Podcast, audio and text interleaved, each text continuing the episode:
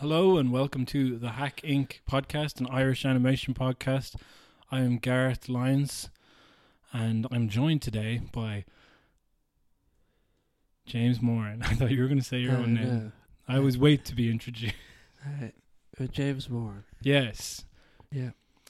Um. So, what's brought us all here together? Why? It's Graham Linehan making a cartoon series for girls with uh, Really? Jam Media. I Yeah. didn't know this. No, this is great. You didn't know which part? Any of it. Did you not? No. Well, I'm not into animation. But were you like, pre- were you like pretending earlier on? But you knew Graham Linehan was involved. Well, you said Graham Lennon was involved. Okay. Well, I didn't know it. he was making a cartoon. yeah. Well, no, he's not. Here's the other thing. Okay, so But you said he was. no, I'm Jam Media are an animation company Okay. who, for some reason, are making a live action series Yeah. with Graham Linehan, um, which they made sure to. They were like written by Helen by creative team Helen Linehan and Graham Linehan, brackets Motherland. You know, Right. do you know Motherland? no. Right. Well, it's a show about what else but mothers just hanging out. You know. Okay. Um. So yes. Um. I guess to provide some background for people who might not be familiar. Graham Linehan. Graham Linehan. Ted. What? He wrote Father Ted. He wrote Father Ted. Um, first season. No, sorry. He wrote all the seasons of Father Ted with Arthur Matthews And the IT crowd. and the IT crowd. He wrote all of the IT crowd, and then popular misconception. He was only involved in season one of Black Books. I didn't know he was involved at all. Really? Yeah. Well, he was kind of assigned as like a producer by a producer who was like, okay, well, Dylan Moran's a comedian and he wrote this funny thing, but they need a guiding hand on this and to kind of reassure the network, they attached Graham Linehan. And so he was involved for the first season. And um, I wanted to point this out, which is that in first season of Black Books, there's an episode where Fran, um, who likes shoes and is really loud, is the the the, the typical female character in Graham Linehan things, you know. Really. Yeah, with Jen, isn't she like the exact same in the IT crowd? She likes shoes.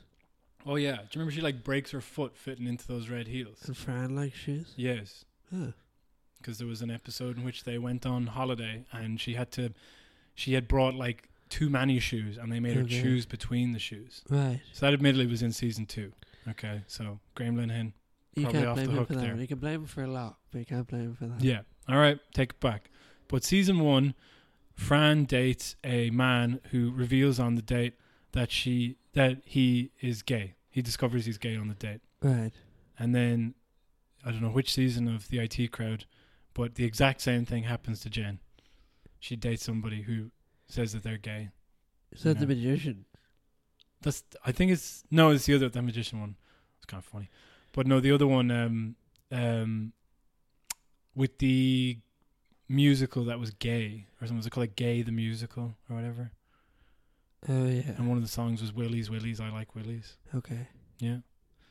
So um very funny. Well you can all agree. Yes. Um, but in the IT crowd, uh, I believe it was, if I'm not, well, it was season four. It was one of the episodes. In 2008, they had an episode where uh, the boss, uh, Douglas Reynholm, dates a uh, woman who reveals she used to be a man, Yeah. and uh, then they have a fist fight, and uh, yeah, that uh, and but the other thing that happens in that episode is that they're kind of like dropping things throughout, where like he's not aware. He basically heard that she's a man.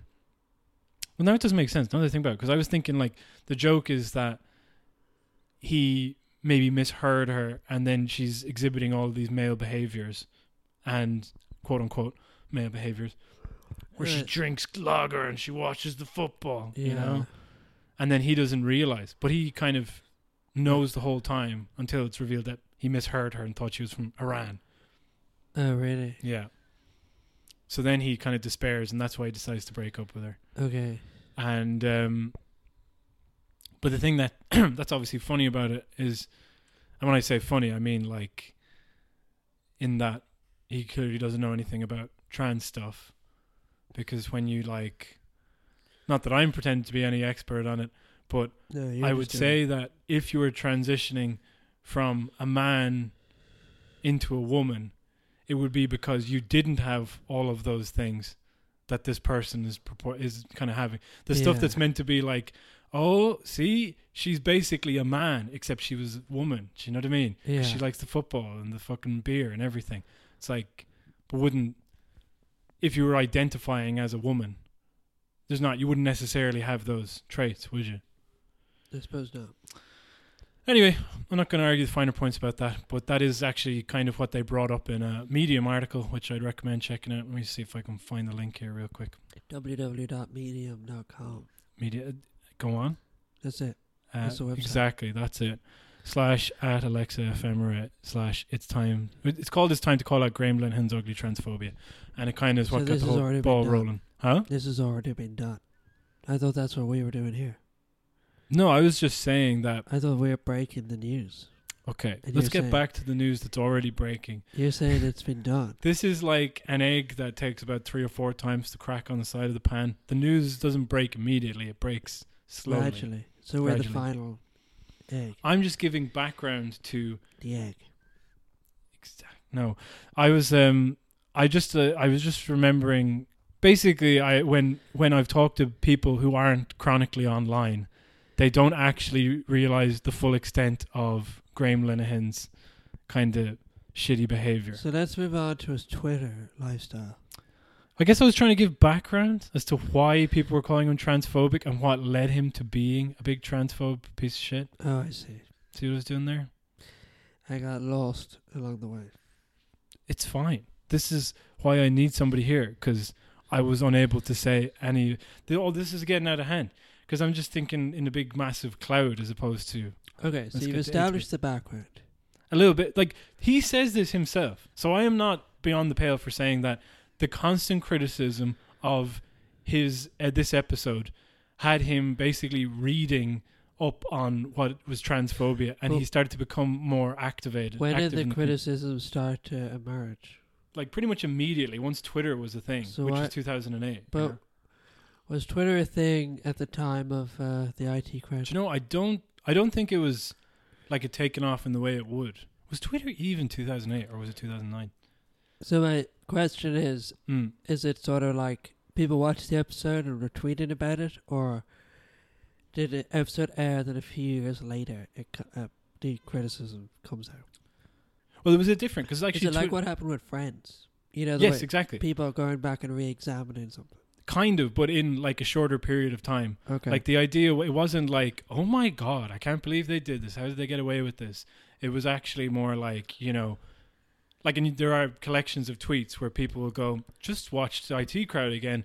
Was surprised to see how transphobic that episode was, and then Graham Linehan just getting in the thing, going like, it's not actually transphobic. The character's just transphobic. It's a sitcom. Jeez. right. And then they're like, okay, I didn't expect you to, you know, get at me like this. And then he's like, oh, you didn't expect me to get rude when you're saying that I'm a transphobe. Huh. So that was his initial Yeah. defense was that he's not transphobic. Because now I think he would say he is transphobic. Well, he wouldn't. He would basically. He would say he's a He's put upon because he says he says, and there's a clip, and I'm I'm probably going to play it at some point. I don't know if I'll play it for James, but um, where he basically goes, he's on Jarlath Regan's podcast, and an Irishman abroad. an Irishman abroad, um, an like Irishman name. aboard, more like. What? Um, I was just thinking about how the podcast is a bit boring. Uh, what I was going to say, Graham Linehan wouldn't like that name. what? An Irishman abroad. Yeah, yeah, yeah. You would, you would hate that.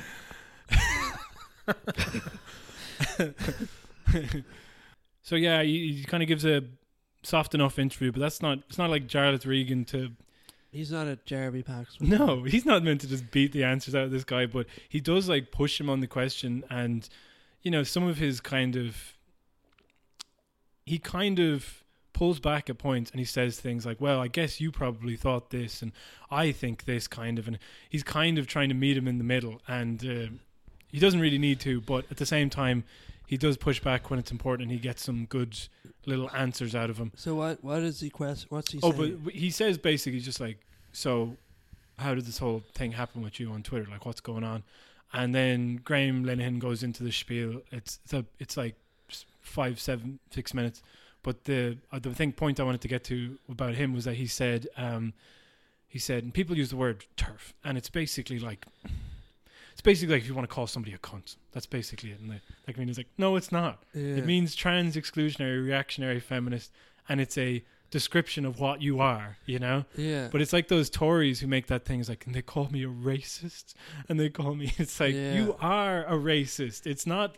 It's objective. You know what I mean? Yeah. Like, um. So, yeah, he's kind of he he started off being like, oh, it's just a show, get over it, and then slowly he started to read up on it, and he kind of started to be like, you know, oh, actually, you know, we need to be having these conversations about this, and that's actually he. I don't. I don't think he would defend the episode that he wrote. He would. He, in fact, on the Jarlath Regan's podcast, he kind of admits that it's not a very good episode. He wouldn't, as in the bit that it is. The episode's actually all right, but the subplot isn't good. You know. what doesn't he like about it? Um, I think he just ends up thinking that it's a bit. I mean, he doesn't really go into it, but I think what I'm saying, what I would gather is that he finds it kind of crude, and he he doesn't like that it's distracting from the rest of the episode, which he thinks is a lot stronger. So, Okay. so I don't think he even necessarily disowns the content so much as what So- it's done to the. So you episode. know the way you said there, he moves on. Like, what's his initial point about trans people? Well, like it's kind of because this was being brought up every now and again. He starts getting into it, and then you start to see like these Twitter threads where he'll just get in into the comments and he leaves something, and then you just back away, and then people will point it out, and he'll kind of say things like, "Typical man," you know what I mean? I notice only men are doing this, you know, and then women would be commenting and just kind of ignoring them, or or like he'll say something and it'll be like the Jordan Peterson defense of like. I actually say a lot of things. What were you referring to? Why don't you address my argument instead of this one thing that I said? Yeah. And um, so there's some choice tweets that are floating around. The one that kind of stood out when people started to take it seriously was when he said that um, it was underneath some posts um, about a trans person. I can't, I don't actually know the exact post, but he's like, he said it's like some sort of something out of Cronenberg, you know, Really. and he refers to this person as like obviously something out of a Cronenberg film, and um, somebody goes underneath it like a Cronenberg film, kind of like what what are you talking about? And he's like, uh, maybe address my argument, the thing that I was saying, because there's a whole paragraph of text that he wrote as well. Right. Now might have been something in there, but once you say that. A, you know, transgender person is a Cronenberg type creature or whatever. It really has one connotation. yeah, it's, it's like I don't really care about the rest of your argument. Yeah. You're And, calling, uh, you're yeah. calling him a monster. Like, isn't Yeah. it? Like, you're saying it's disgusting. But then he, the other thing that people noticed was also the sly kind of jabs that he would do, where he would like.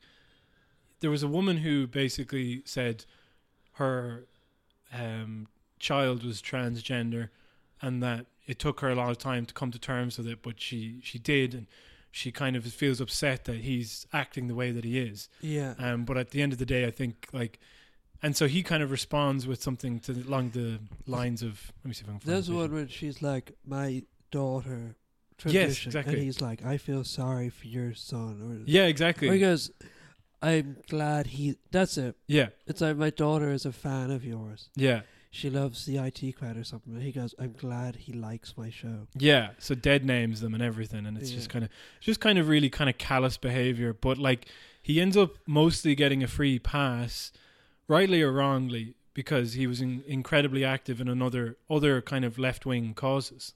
So there was a lot of like, especially in Ireland in many ways as well, which was that during the marriage referendum, he was doing a lot of campaigning with his wife, you know. And then during the abortion referendum, also lots of campaigning, and they were very vocal because they have their own personal story which they shared, you know, at the Yeah. time. But um, yeah, the the article that I mentioned, the Medium post, the reason it came about was in it was on December twenty second, twenty sixteen, because on December sixteenth, twenty sixteen, National Geographic revealed they I'll just read in here revealed that their upcoming issue would focus on gender issues to reflect the rapidly shifting attitudes towards gender we are currently seeing through the world. So on their cover, they feature a bunch of transgender, um, young transgender people, you know. Okay. And on it, though, what they do is uh, just through what this person in this medium post is saying, um, could be, what was it? It should be said, however, that this mistake was made without willful malice by a publication attempting to spread awareness and tolerance. So what they did was they labeled uh, the transgender females on it as transgender females, and then they just labeled the um, the transgender men as male.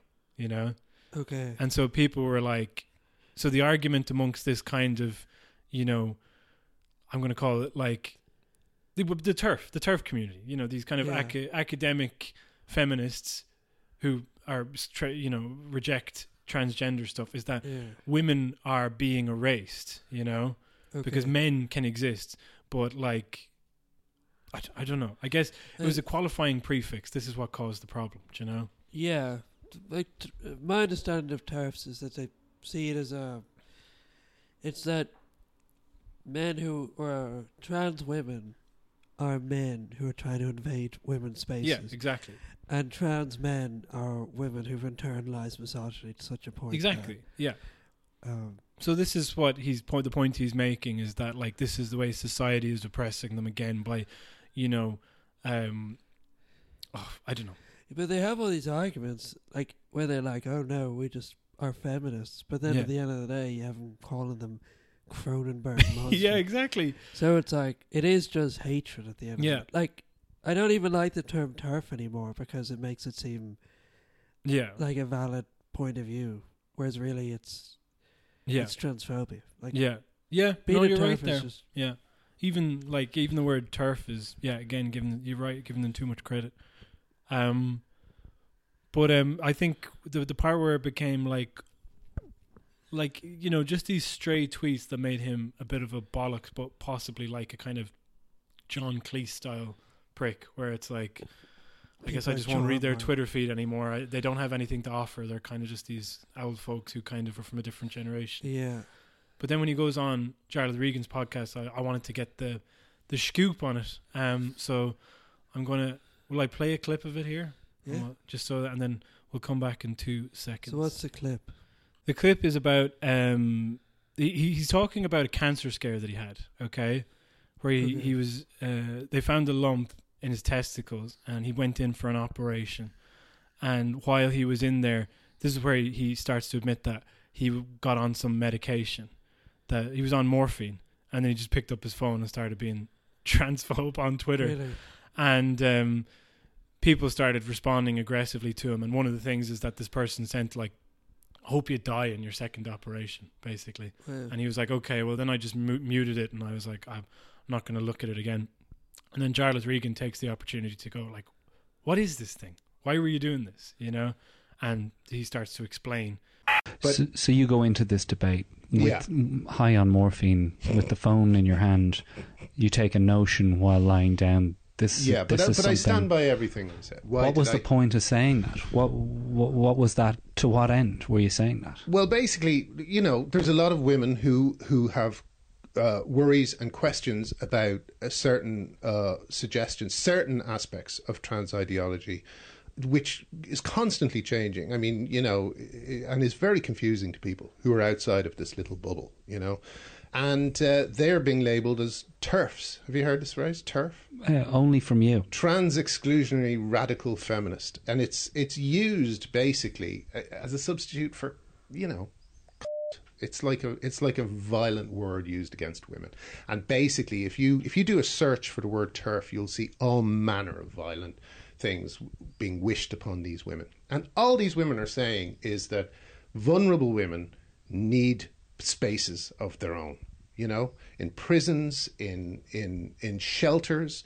vulnerable women need spaces free of men and it's not as if it's even a trans exclusionary uh, idea because what a lot of these women are worried about is people who aren't trans taking advantage of new rules like self ID and stuff like that to insert themselves in, in these spaces. Like there's there's questions over whether it's uh, over over how much of this is true, but but but I I it's definitely more than a rumor because it was it was reported on in a few different in a few different places.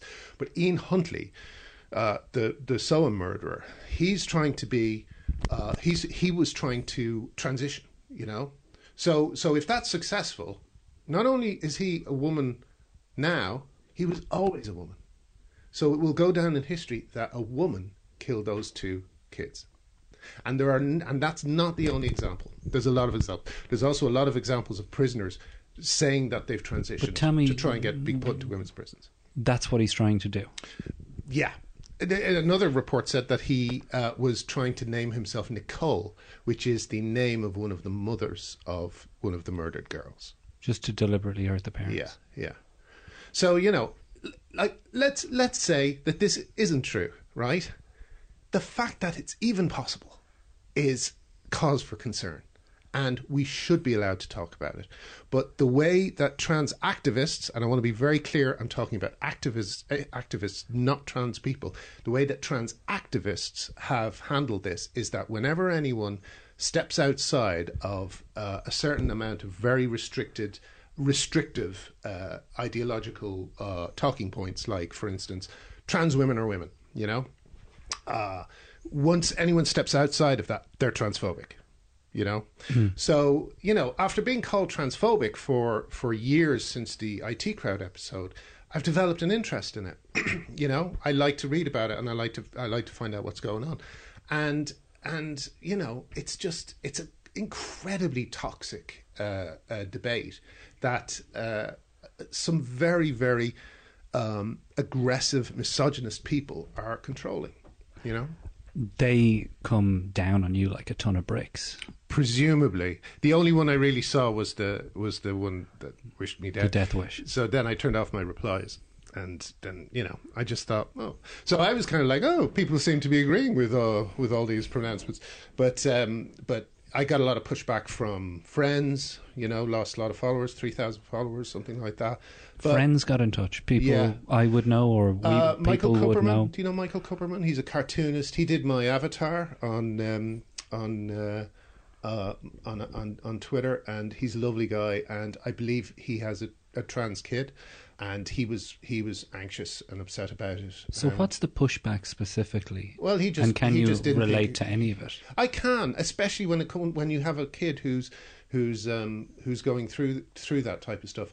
But but but there's all these little things that I just I just think we need to talk about. Which is one, there's definitely a, a, a, kind of viral social thing going on. A lot of people are identifying as trans, and they and they're not, and they're just going through normal adolescent How do you know that? because you see, read the there was a recent article by Jesse Singal which was which was uh, jumped on by by by uh, trans activists which had a few interviews with desisters and apparently the the the figures for people who desist which is people who don't go through the transition uh, process uh, change their minds is something like 70% you know I, I don't you you might need to do some Yeah, double a checking figure, on that. A figure sure to be figures. verified, but Yeah, but the, not only that, but the, the, the, the amount of, of of of I have to be careful here with my language, but the amount of people who are saying they're trans, these are these are men transitioning to women, right? They transition to women and they don't get an operation. But they're still insisting on being called women. It's really, really odd. And I and I, the thing is, I think some of those people may be trans, but not all of them. But you know, the the the, the there are look the the very least I could say is there are concerns and questions, and we need to talk about them. So that's that clip. Um, yeah, I don't know. That was the first time I kind of heard him say it out loud. You know what I mean? Well, There's all of his, you know, various declarations about this stuff, and after that, I noticed that his rhetoric online really amped up, and he started to just be like, "Fuck, it, I'm out now," and now his Twitter page is just a stream of so like what he's saying there is that yeah, he believes that the you know transgenderism is valid, but that there's a lot of people who are are misguided. well, he claims that, but then he'll go Well, on that, to like, that is yeah, that is what he's there in that interview. That's what he's saying. Yeah.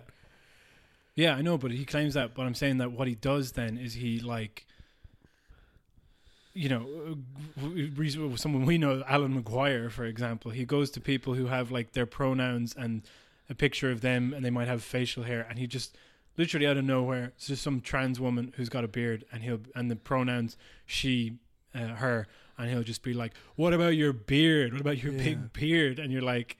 you know, because there is a kind of tendency to be kind of sympathetic towards him when you hear this podcast, because he's kind of going like, you know, oh yeah, and I can see what they're saying, and you know, I, I was a bit foolish, I was a bit, and he's like, but then the way he's saying it when you ever read his stuff is always incredibly combative, incredibly angry, and he's not like tolerant. He claims he's like, oh, like I'm actually, let's just ask these questions, and was like, well, let's ask him, but like, what answer are you going to be happy with, you know? Yeah. Like, but I also, to me personally, I don't think the questions are valid, and I don't think what he's saying is valid because he's kind of saying like, you know, like it's just a fundamental um, unwillingness to recognize these women as women. Do you know what I mean? So he's going, oh, these men are in women's spaces. Like, well, they're not men; they're women. Do you know? Yeah. So the trans women are women. And um, I've written down points here. right? But the other thing I, that always bugs me about the bathroom thing is when they go like, "Oh, they're invading these spaces," and they're kind of suggesting that it leaves it open for like crimes, basically, like Yeah. assaults and stuff like that. Whereas I don't think that a sign on a bathroom is going to deter anybody who wants to commit a violent attack. I don't think going to the same bathroom as somebody is going to make you more likely to assault them than you know. Yeah. Um, and then the Ian Huntley story is just so is just like so reminiscent of like Fox News immigrant story. It's like it's some of the most you know spurious, unverified. He can't. He's saying reports constantly. He doesn't actually point to anything in particular. You know, Yeah. and like you just kind of go like, even if that was true, that's one fucking person, and they don't stand in for every trans person. And we have crazy people in all walks of life. Do you know what I mean? Um, and then yeah, the final observation is that he actually admits that the IT crowd is the reason he kind of got into this dialogue. do You know, Yeah. but he got in um, to, and you know, so this is I think this interview I can't remember, but I remember listening to it around the time of the abortion referendum because they go on to talk about Pope Ted. You know, Okay. um, and so once the referendum was winding down, I actually was I knew I was talking about it with Lee Arthur. I was like, I think I was anyway. Maybe she'll verify this, but uh, where I was like, it's only a matter of time now until they ask what the wording of the bill should be, and Graham Linehan's gonna finally out himself as the fucking you know, and of course that's exactly what happened. He kind of says, um, they go like, we should make it pregnant people, and he's kind of like, no, they you know it's kind of the idea of like they can't let women have anything. They have to say pregnant people. It was women who won this. It was women you know and they're the ones who are the, Yeah. you know. So he kind of doubles down on it and then he like um it stops becoming tweets and it starts becoming active harassment. You know there's the kind of stuff that i'm not that familiar with but people have said he gets into this mumsnet circles. And i don't know anything about Mumsnet except that apparently there are a bunch of like crazy women on this forum who just kind of are very militant in their kind of approach to people online and targeted harassment campaigns. do You know, Right. And what, will that, what do they know? What do they talk about? well, they they they also I don't know what type of stuff they talk about, but I know that the trans issues enter into it, and he kind of found an allyship with them. Okay. And so he's like these brave women in Mumsnet doing this tireless research to kind of out these people. And what it ends up being is uh, doxing people and dead naming them and stuff like this. Uh, Um, one to the point that um, someone in Yorkshire actually managed to get the police to put a caution out against Graham Linehan for harassment. really? Yeah. So he's been cautioned by the police for his online harassment of this transgender woman. And then the next big thing that he did was he approached the National Lottery and got them to rescind their funding for a group called Mermaids, who um, are involved in programs to help trans teenagers, you know? Yeah. Because his main argument, and it's something that Robert Webb got in the mix on as well for whatever fucking reason, is that these people are there at a vulnerable time in your life where they're pressuring you into becoming trans, you know, Uh, and into into transition surgery. That's the thing. They believe that they're, you know, pressuring children, uh, children, teenagers at this time in their life where they feel the most vulnerable, you know, to to do this. Do you have a discomfort? No, no. Do you have a discomfort in relation to your kids? And Oh, only in the sense that that I think I think every kid goes through a stage of their life when their body or the roles that seem to be assigned to them feel wrong. And I hate that this easy answer is being provided. Not an easy answer because they're talking about medication and they're talking about surgery. and did you have a period of that with yourself? No, I just no. Personally, no. I always thought I was, I was, I was Who I'm. who I, Who was, I am. Yeah, yeah. But you know, that's that's you know. But then uh, there will people be people lucky. listening to this who'll go, well, then you don't know what the fuck you're talking about. That, like, on the one hand, you're saying that this is this thing that I don't have any experience of, or it's this other thing that I definitely don't have any experience Well, of. And it's hard to I speak a- to I both. have experience of the unhappiness that comes with being an adolescent, Mm. and that's very keen. And and my worry is that you know if you if you look at something like uh, anorexia, a lot of the uh, whatever you would call it sensations associated with anorexia, you can see them uh, mirrored a little bit in certain aspects of of of uh, of kids who briefly think they're trans. You know, discomfort with your own body, you know, a feeling of disgust at your own sexuality. These are things that kind of, you know, are normal. And and and so uh, no, I disagree with that because I'm a Okay. hum- I'm a human being and and uh, you know, kids every pore is open at a certain age.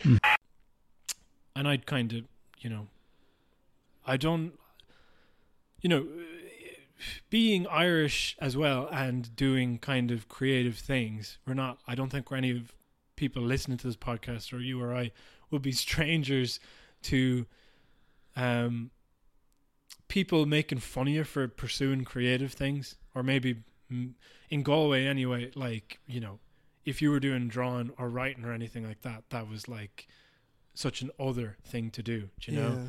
Like all that stuff was lumped in with very, you know, as very effeminate and therefore to be mocked if a man was doing it, you know. Uh, So, um, both him and Robert Webb in their thing, they they bring up this thing about how like, you know, they were they felt awkward and uncomfortable when they were teenagers. Like it's just part of adolescence. But these people would have you believe that it's a problem that you need to fix with hormones and whatever. And actually, uh, Jarlath Regan pushes back, and he was like, "Why did you want to be a woman when you were a teenager?" And he's like, "Well, no." And he's like, "Well, then I guess a lot of people would ask, what's your problem and why do you care?" You know. yeah. And he's like, and like, Where, where's your stake in this? And basically, Graham Linehan's only response to this is that I should be allowed to talk about this. Okay. So anyway, he got this defunded, and then H Bomber guy, I believe his name is, um, did like a 24-hour Donkey Konga thing. Just an insert here. That sound in the background is the washing machine. Um, I ended up getting sidetracked and not getting back to the point at hand, but it was actually a 57-hour uh, live stream of Donkey Kong 64, where Harry Brewis, aka H Bomber Guy, raised $340,000 for the UK trans group Mermaids. Um, and Ale- Alexandria Stasio Cortez, AOC, appeared in the Twitch stream. Um, it was also endorsed by Chelsea Manning and Cher, so probably better company than um, Linehan. But that isn't just tweets, is what I'm saying. This is actually like stuff that affects people's lives, you know, and affects people's safety and comfort. And it basically, what then happens is when he tries to appear on prime time, um, people are like, "Well, why shouldn't he be allowed to talk? He's got opinions." And it was like, they don't know this online persona that he has, you know Yeah. and um, it kind of allows for a wiggle room for you to kind of, you know, claim ignorance on this stuff, which is is basically what I'm going to accuse Jam of doing. You know, Jam Media are kind of like, oh God, sorry, it's hard, hard typing with one hand. Thought you'd be used to it. Whoa. Okay, cool. So, and that's another thing I want to do. Uh, name and shame. That's what I'm just opening up the hack Twitter account where I posted out. Jam are making a cartoon with Linehan. It's a show for girls made with a man who has a caution from the Yorkshire Police Department for harassing a transgender woman. Some of the things I've seen from the animation community have been very disappointed to see a known Dublin studio working with a known, you know, transphobes. Like, say their fucking names, you know? Yeah. like you know we're from we have like we're in well I, I was in like stand-up comedy and stuff like this and there's definitely you know some stories where you can say stuff for legal purposes Yeah. you know but um these people have put it out there on an article in Kidscreen. We are Jam Media and we are making a show with these people. yeah. You can say this. And Graham Linehan has kindly documented all of his transphobia online for you to see. So here is the article from Kidscreen. Um, kidscreen.com uh, says BBC Jam blasts off with Tiara Jones. Okay. Okay. The Irish production company's newest show leans on comedy, original music, and a live action cast to stand out and reach all ages, all age audiences. Are there any images of this online? There's one image, and I'm not sure if it's for the show or if it's just something they pulled out of a stock photo, but it's a woman in a kind of like sparkly s- mini skirt and like a glowing kind of uh, outlined bra with the big long ponytail, kind of meant to look like you know Madonna, Lady Gaga type thing. You know, Okay. um, because that's the the whatever. Okay. What? Um, greenlit in September by the CBBC, the show orbits around 18-year-old pop star Tiara Jones and her 11-year-old sister and manager McLaren as they go on a concert tour through space.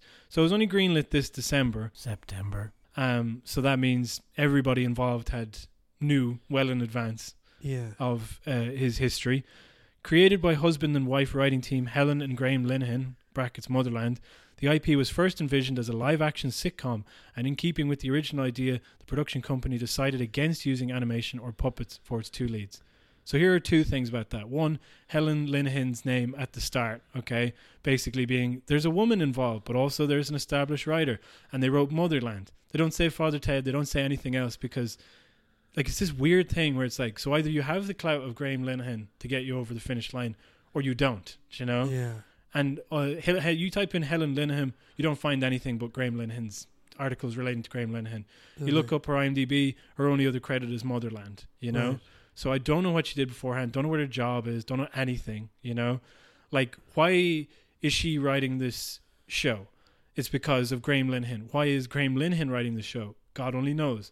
Why should he write this show? Don't really know. Do you know what I mean? Why did it like you I just describe what the show is. It's like an 18 year old pop star, Tiara Jones, and her 11 year old sister in a concert tour through space. It's for kids. Yeah. Graham Linehan, never written for children. Helen Linehan, Linehan, only written on a show with her husband for adults. Yeah. Why are they making this show? Why does Graham Linehan get to make this show, given that, you know, how, you know, adjacent to. Basically, we've just heard him shite on about teenage teenagers being easily influenced and how he worries that these groups are going to turn all the kids trans essentially Yeah. you know? And uh, why are jam making it? They have made shows with live action components but they're an animation studio do you know?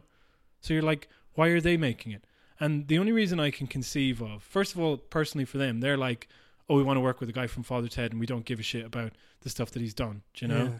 because no, I'm, if you're making a live action show for children, Jam are not the top of your list. Okay, you have Yeah. to get rejected by a number of people before you get down to Jam, and the only reason you get rejected by a number of people is if your social capital or your your you know cachet within the industry is so low that you have to basically go with you know person number fifty. Do you know? Yeah. And I'm not saying this having a dig at Jam. I'm just saying they're a studio that are known for animation. So why would Graham Linehan approach them about making a live action thing? Yeah. Yeah. So, okay, sorry. So here's another little insert: washing machine going full pelt in the background. Um, one point I never really get back to in the thing is why Jam would choose to make this decision. And the first thing I came up with was, oh, they want to work with the Father Ted guy. Whereas what I should have said is the most obvious decision: they want to make money. And you know, some people might say, okay, yeah, no, that's reasonable. That's a business decision. They didn't think about it. Like, um, to which I would say, you know, either it's art or it isn't. It is important or it's not, and you have to kind of make a decision. So, you know, if it is a business decision, fine. Then don't put on a self congratulatory festival and go down there and stand up and say, "Oh, isn't it great? We have this community, and isn't it so important, etc., etc." Because you don't care, and you know, obviously, you know, given what I'm going to go on to say about the festival, they clearly don't care. But like, the I guess the contradictions is the thing that just drives me crazy. Um, I don't. I like. There has to be.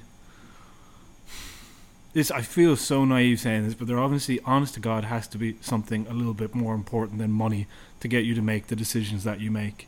So, the only thing so you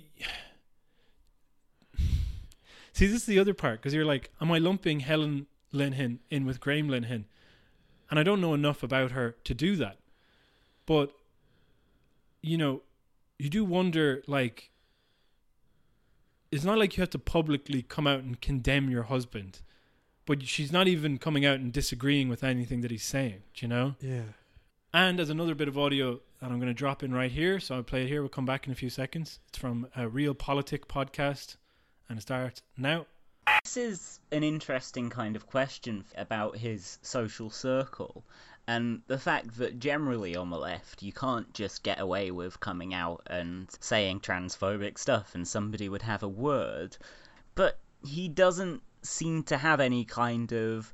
I mean, maybe he is losing friends um, over this, but yeah, is somebody not having a word? And something that made me speculate about this, and obviously it is entirely Glinner's responsibility. Well, n- no, actually, it's not. It is responsibility of people around him to have a word. But you know, nobody is controlling his thoughts like Jeremy Corbyn did to Paul, the original centrist dad. Um, but there was something that did make me think about his kind of social incentive to be a raging fucking transphobe when the debate on the left has moved so far away from that. And this was an issue of the New European, which was called The New Feminist. Guest edited by Caroline Criado. Uh, oh, how- is that- Perez. CCP. Everybody knows who she is. It's fine. Uh, no, no, no, no. Sorry, yeah, I have just been like spelling her name wrong the whole time. Oh.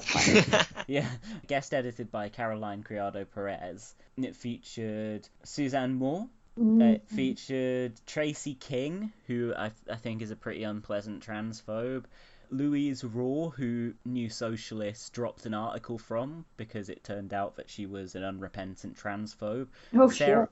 Sarah Ditum. Shocking. Helen Lewis with the difference between abortion and Brexit. Right. I'm like, turning it over in my head right now. I'm not sure I can think of anything. I think Glosswitch was in there as well somewhere, by the way. And also somebody called Helen Linehan. Linehan. Linehan. I've heard that name before. yeah.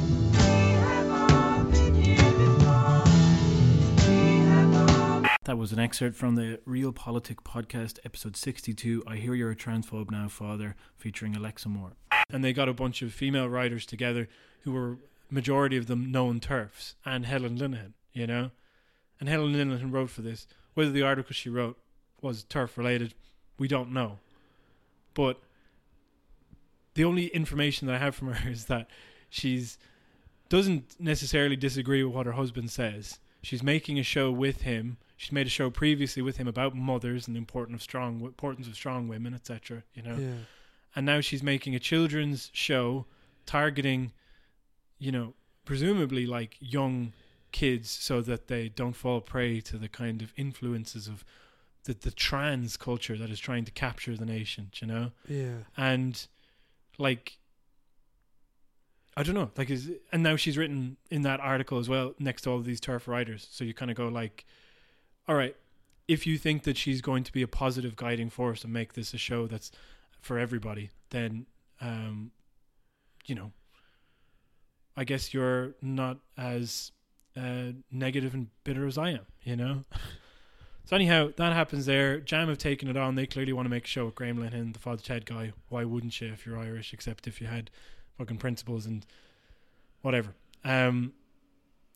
So yeah, that's basically the long and short of it on that. Um, I was just annoyed by it. I'm pissed off, and I think that you know.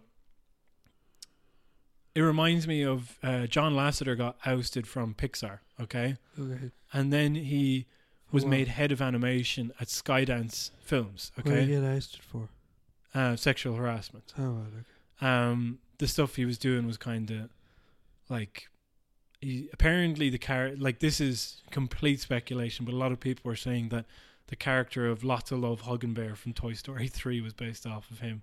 This Okay. kind of guy who was a little bit too handsy, but he would also do stuff like, you know, there's a type of obvious stuff where he would just hug everybody and make them feel uncomfortable. But the other thing he would do is kind of have board meetings that just had men in them. Like the story meetings are happening, so the women leave the room. You know. Right. And uh, one of the, one thing that somebody was talking about that they didn't like was that he for like a Halloween party, all the women had to line up in their costumes and get judged. You know, Oh, it was bizarre. Um, like, I think Brad Bird has come out in slight defense of him, kind of saying like, "Ah, it's old school shit. It's not really that big a deal." But I mean, you know, Yeah, old school is just another way of saying misogyny. Yeah, exactly. So he got picked up by this studio, and it was about less than a year after he was let go from Pixar. And you know, it's one of those Louis C.K. things where it's like, I'm hearing you, I'm listening, I'm going to retreat and think about things, Yeah. and then in less than a year, they're already back on the circuit and not addressing what happened at all. do You know? Yeah. So they got picked up, and a lot of people were very angry about this. But one of the people said, who worked in the studio, was like, basically, you know, it's easy for people to kind of throw shade and be like, you know, you should sort out your principles if you're working for your priorities if you're working for these people. But this is like a massive company where you could be working on a number of different projects at once, and this is only one. do You know. Yeah. And then also, this person is like has a livelihood, and they're ba- they were basically saying, "You've now put me in the position where I have to choose between, like, my job and, you know, my morals." Do you know what I mean? Yeah. I didn't have any choice over whether this happened. You just made it happen, and now you're asking me to be okay about it. You Yeah. know. So, I'm just saying it's a similar position where it's like. I don't know what they've done to address it internally, whether they've had a meeting or said something to the people. I but I don't think people should stand for it. I think people already stand for too much in animation where it's like insert the pay is shit and the hours are long and unpredictable. Um entire productions could be labeled as 6 months and then be chopped down to, you know, 2 or 3 in an instant just by the change of a deal. You have no recourse. Um and there's limited progression as well. People find themselves stuck in kind of stagnant positions where they're not getting a pay rise, they're not getting an up, they're not getting promotions, and you know, it's a generally exploitative, shitty industry that has a multitude of problems. Anyways, anyway, back to my rant already in progress. No, Yeah. and it's all under this veneer of like family, and we're all in this together. And isn't it great we have such a growing, vibrant industry? But like, if they can't even accommodate you in this one simple way, do you know what I mean? Yeah. Just don't make. Hey, if it was a show like, oh, we're making an animated Father Ted, or we're making an animated such and such, you could even potentially argue that, like, okay, I guess I can justify still working here or whatever. Do you know what I mean? I'm not saying everybody walk out either way, but I'm just saying like, that's not what's happening. They're making a show for young girls with a transphobe, and you, you kind of just have to go like, you put your employees in this position. You don't care, you know. Um, yeah. So I think like if you're in Jam, anybody like you know, um, there has to be more good people in there than bad. So I think people should get together and say something and go up to them. If you don't have to do the nuclear option of just fucking walking out, but like it- I don't think this thing can go on unaddressed. They also like, um, you know, they also have a festival. They're the ones who organize the Dingle Animation Festival. yeah. So it's like, let me look up the ticket prices for this. Sorry, do you need to head? no. No, okay.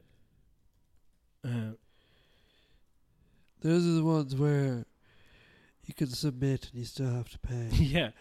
So yeah, the submission fee is like fifty or sixty quid, and then you get in to the festival, and you still have to buy the ticket, even if you are if your film wins. Okay. yeah. So the ticket is. Hold on, where are the prices at? Also, by the way, there's I don't know. Here are all their sponsors. Okay, main funders: Enterprise Ireland, Fís Éireann, Screen Ireland. Sponsors: Disney Junior, Disney Channel, Disney XD, Animation Skillnet, Animation Ireland, CBBC, CBeebies, RTE Junior, Brown Bag, Boulder, Egg, Giant, uh, Wish Films, Cavalier, Cartoon, uh, Cartoon Forum, like or whatever the cartoon, the European Association of Animation Film, Prime Video, IEDT, Ulster University, Toon Boom, Brian DeStack, Tyrrell, um, Northern Ireland Screen for their funders, BAI, IDA, Screen Skills Ireland, Creative Europe Media. Official cultural partners are Republique France, Institut France, Francais, um, some fucking American flag thing where the writing's too tiny, and the Institute of Technology from Tralee, and they get venue support from the ones listed below as well, and they still charge students about 400 euro for a ticket. Four No, hundred. Yeah, like the ticket. Sorry, when I say I should, I tell a lie. Actually, what I mean to say is that a professional ticket is about like 300 to 400 euro. A student ticket, I think, was about like 150 or something like that. Hundred fifty. And you're going down to Dingle, and you're just sitting in a fucking like literally the I, I don't know if I mentioned it before, but you know this kind of dingy hotel buried like way at the back of the town. You're walking from the center of the town, probably take you about like 20 minutes to walk out there. Do you know? Really? Uh, on top of that, getting down to Dingle takes at least six hours. You know, like you could get it. It takes at least six hours. There's just no way around it. You know, Uh, uh, yeah. to Dingle. Well, how long would you say it takes to get to Dingle? Yeah, He's gonna say five. I'm sure. what's it matter? Yeah. make f- Okay. Say five hours to get down to Dingle. Then you pay to stay in this place as well, and you've paid for your festival ticket. Obviously, you have to pay for your food and whatnot, uh, and then they have the award ceremony, and there's a dinner, a ticketed dinner. You have to pay in for the fucking dinner, and this is all the money that they're taking out of you when they have all these sponsors and everything like that. And it it seems to just be to fly over people that they can then interview or talk about projects with because they bring in like the DreamWorks lads or So Warner they Brothers just or whatever. really use it as a networking opportunity. Oh yeah, one hundred percent. That's what they do, and these are the kind of like, I do, who knows where that fucking money is going? Like I can't imagine, you know. So, yeah, they just fuck over students, rinse their friends, and now they can't even meet a basic moral obligation to people where they just can. And it's not even like they have to do this. They're not a live action studio. They could, you know what I mean? Yeah. like you're literally going out of your way to make a show with these people, and the only reason I can see, conceive of do, of doing it is because um, Graham Linehan made Father Ted, and you don't care, you know, Yeah. and that's it. And the only reason you're allowed to do it or you're able to do it is because he's fallen from grace so much with all of his other friends that there's no other option. um, yeah, disgraceful. I hope something happens about it. Um, again, easy for me to say from the sidelines, given that I don't have a tremendous. I you know I'm not really an industry person. I haven't had that many studio jobs, but um, and I could fucking probably. I don't think I'll ever be as hard up for cash as some people who'd be. uh, That's I'm not giving out. I'm saying that like I don't have to worry about money like other people. Yeah. I'm not well to do necessarily, but I don't think I've ever felt this hunger. Not a hunger, because uh, sometimes you'd have to do shitty things that you don't like to get money. Do you know what I mean? yeah. And I don't. I luckily have never felt that. I have, you know, been pissed off and had to walk away and not had a lot of money or anything like that. But I've never felt like if I don't do this, I'm going to be out in the fucking streets. Do you know? Yeah. So it's easy for me to say from the sidelines, but like all I'm saying is that this type of thing can't go unrecognized because I also think we've like let go of too much, and this, uh, you know, I don't know if you can even equate the stuff that's happening with the festival with the stuff that's happening in the industry, but like you know enough horror stories yourself. I'm sure I'm talking to animators out there to be able to know that the industry is already unfair, and you don't need to make it unnecessarily you don't need to go out of your way to make it more unfair basically. Yeah. you know what i yeah, mean so not you personally but the people within it. And um luckily that's not the response that i'm seeing online. A lot of people are very upset and saying so. So hopefully keep it up and definitely think twice about heading down to dingle unless they change their wicked ways. Um yeah that's it. I don't have any grand statement to say other than that. Turns out i did have more to say. Um basically, I wrote down some stuff on my phone after James left, and I'm still pondering. I mean, you can tell by this podcast, it's a bit of a hodgepodge, scrapbooky type thing where everything's just thrown together, but it's things I've been thinking for a long time, and it kind of feels like it's culminated with this incident, so fuck it, here it is anyway. But, you know, to these people, animation isn't an end unto itself. You know, it needs to be justified to everyone else. You know, infinite, unsustainable growth and money are the only barometers of success. So fuck other people and fuck all their things, their issues. they're relying on you not saying anything. So if you care, you have to say so, or you're agreeing we deserve to be treated this way, or other people deserve to be treated this way, or that you don't care that they're treated that way. You know, I said it before: the pay is shit, the progress is limited, and and only for the few. The work is unreliable and sometimes transient. So you have to be doing it for something more, or I'd hope you would. And you know, if people are nervous about having this conversation, then that's a fucking problem too. Because you know, we need to have conversations and talk. And this is this is hopefully what you're in it for. It's for the creative side of it. You know, I would have been a fucking banker if I was in it for the money. Well, I couldn't because I'm shit at maths. But anyway, they need you a lot more than you need them. And if they're as obsessed with money as they have to be to work with Glinner, then you have power and control. Boycott the festival, cancel your tickets, do a general strike. You know, you don't necessarily need to do, you know, it can be little, it can be big, but you have to do something, or otherwise you're saying that this is okay. Either creating art and animation matters or it doesn't, and I think it matters. Yeah. So on 98 FM, on the week that uh, Graham Linehan was meant to appear on primetime, he also appeared on 98 FM. Um, and so before they interviewed him and asked him, as a comedy writer, what fucking business does he have talking about trans rights on this show, Yeah. for which he had uh, no fucking answer. You can listen to that if you just simply type in Dublin Talks, I'm not going to stop fighting Graham Linehan and opposition to transgenderism.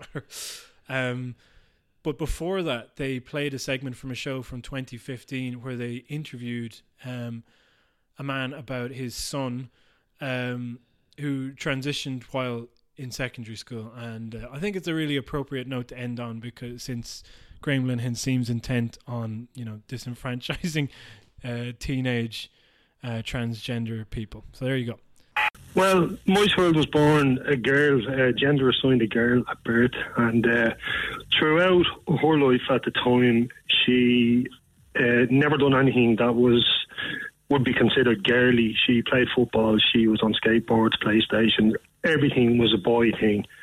But uh, I suppose we didn't pay much attention to it because being a girl, girls can be tomboys. Yes, yeah, we've Well, I all, mean, we, I all, mean, we all knew tomboys. Yeah, Exactly. I mean, if it, if it goes the other way and it's a boy doing girl things, well, then it's a hell of a lot more noticeable. But uh, at the age of about, I suppose, between 12 and 14, um, she realised that she wasn't actually a she, that she was a he, that she was a boy. So at the Uh, age of uh, at at the age of twelve to fourteen, yeah. She started realizing that Well, probably realised before that, Adrian, but that's when the issue started to arise because, I mean, at the time, uh, I'd never heard of transgender. You know, so it was a case of, what is wrong with me here? Look it up. And how did um, how did she even Can bring we, up? refer to, can we refer to she as he? Oh yeah, no, from, okay, from yeah. now on? no, Thanks that's fine. Okay, that's fine. Thank okay. Um, how did he um, bring this conversation up with his parents? Very simply, just um, brought it up straight away. I know what the problem is now. I'm transgender. And what was your reaction? I just accepted it because of the fact that I had seen him growing up and never doing anything like a girl. I kind of said, "Okay, now let me find out what this is first. And I had to, I had to actually go and look it up because I hadn't got a bloody clue what it was. As as most parents would be uh, would be. Yeah, I think it's. I think right now we're starting to realise that it exists, but you know, a couple of years ago I'd never heard of it. So you get you get hit with this, but it didn't. When when you looked into it, it didn't surprise you that your child that was born a girl was actually really a, a, a boy. No, not totally. It didn't totally surprise me because of the fact I didn't realise what it was. It did in a way, but as soon as I looked it up and I realised, okay, this does happen. Well, then I had to accept it, and I did accept it. Um, let me read out a couple of texts that have come in. 0877 98 98 98 is our text number. What an amazing dad, says uh, this text. Fair play to their family. Best of luck to their child. Um, uh, another one says, if you are born with a penis, you are male. If you were born with a vagina, you're a woman, and you will never be the other sex no matter how hard you try. The world If is only it was so simple. Uh, and that's your that's your answer to that. Yeah, that is my answer to that. Yeah. All right. So that was that. That's the stuff out of the way. Now we're on to just a little bit of the plugs. Um, so you can find us at We Are Hack Inc. uh, dot com and you can find us on most social things at we are hack inc except for the soundcloud which is of course at hack inc we're also on patreon i think this is worth um Do you have any Two euro a month? subscribers? no god no nobody like irish people do not believe in patreon they i one day i'm hoping that it's a delayed reaction because you know you see people in america doing stuff and then you know 10 years from now this will be ireland you know? what What are your um, offers?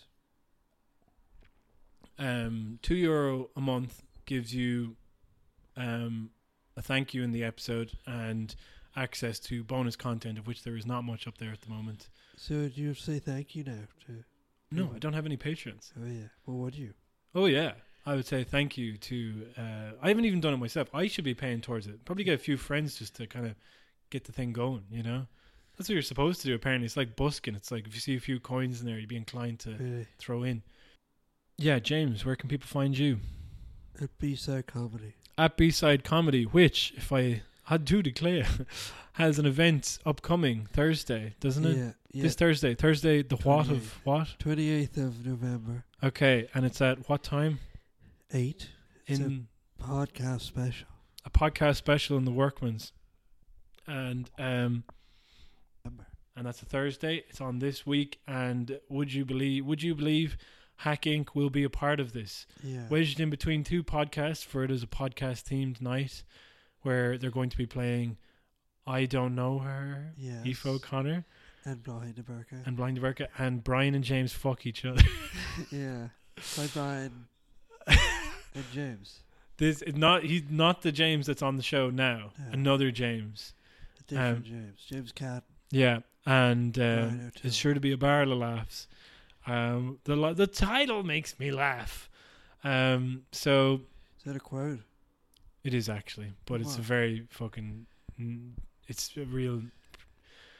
It's from um, a Patton Oswalt's comedy special, Werewolves and Lollipops, where he talks about his local film critic and how much he hates him. Okay. And he's like, the local film critic would basically, from the reviews, his parents would decide whether he was allowed to see certain movies. right. So you know, he never gave reviews except to things except if they were very bad. You know, Right. so the joke was that he goes, you know, uh, Mad Max, uh, what was the one? Um, Road Warrior, set in Australia. So right there, you know, he's like, Right. they're fighting over oil or something. Don't get it. One star. He's like, but all is not lost at the multiplex this this weekend. You know, uh, four stars all the way for three men and a baby. And then he- but then he just goes, that title makes me laugh, and I just thought that was funny. So that's what I said there. That's a very cryptic reference. You asked. I would have left it there.